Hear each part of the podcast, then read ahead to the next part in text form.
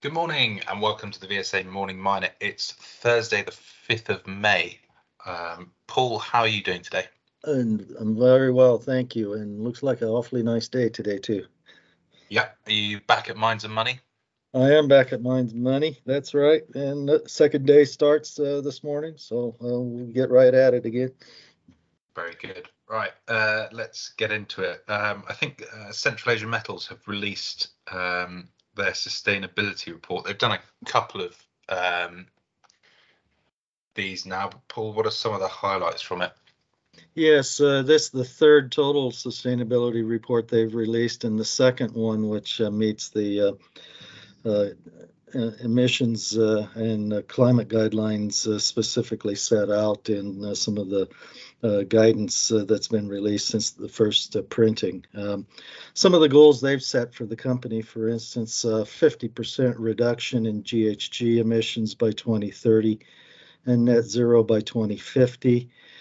A uh, lost time injury frequency improvement uh, over the prior period of 2021, which is at 1.69, and you'd want to see that uh, well below one as far as a operating company is concerned.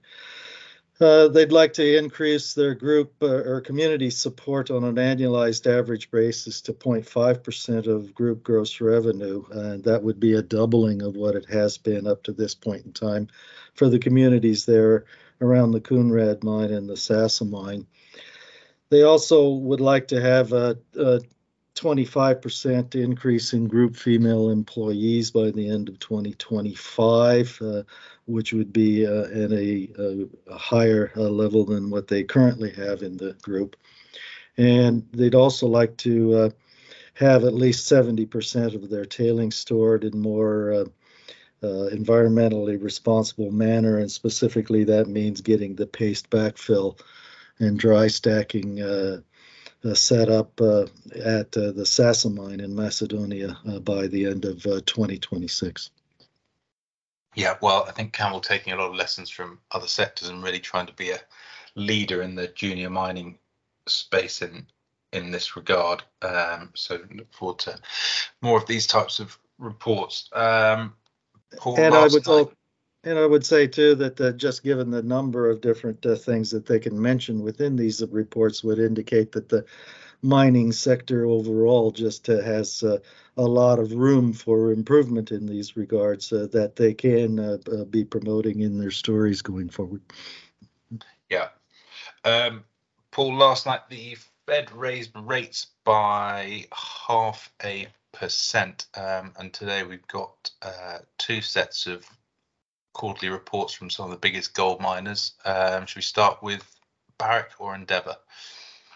Well, I think we start with Endeavour Mining, the African uh, gold producer with a number of uh, operating mines there. It was a strong quarter with uh, uh on a year-on-year basis. Their uh, output was up about 14% or 44,000 ounces uh, from a year ago, but it was down slightly uh, by about 21,000 ounces over the prior quarter.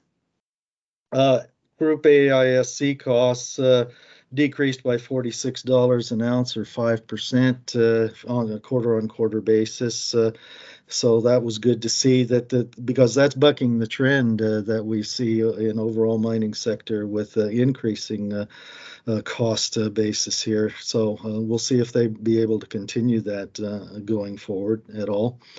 And uh, otherwise, uh, they sold the in the quarter the 90% interest in their uh, Karma mine in Burkina Faso as well for 35 million dollars plus a two and a half percent net smelter royalty. So, from an operating basis, uh, with all-in sustaining costs at uh, 848 dollars an ounce, uh, they're doing really well at this stage.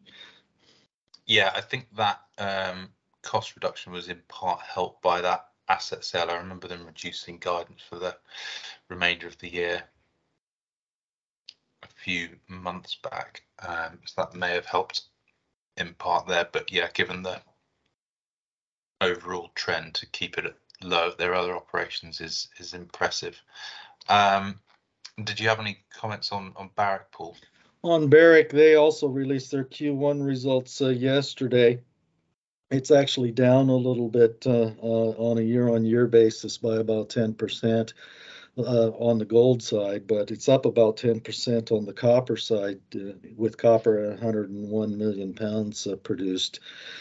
They are uh, on schedule to uh, meet their uh, guidance for the year, they say, and with that, they're confident to um, that there won't have any particular hiccups, even with the rising costs that they see in the in their production profile.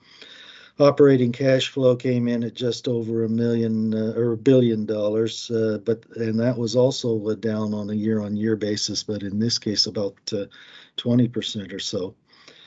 Um, net earnings per share came in at tw- uh, 25 uh, cents, which was uh, down year on year by about 5 cents, and adjusted earnings down about 4 cents uh, year on year.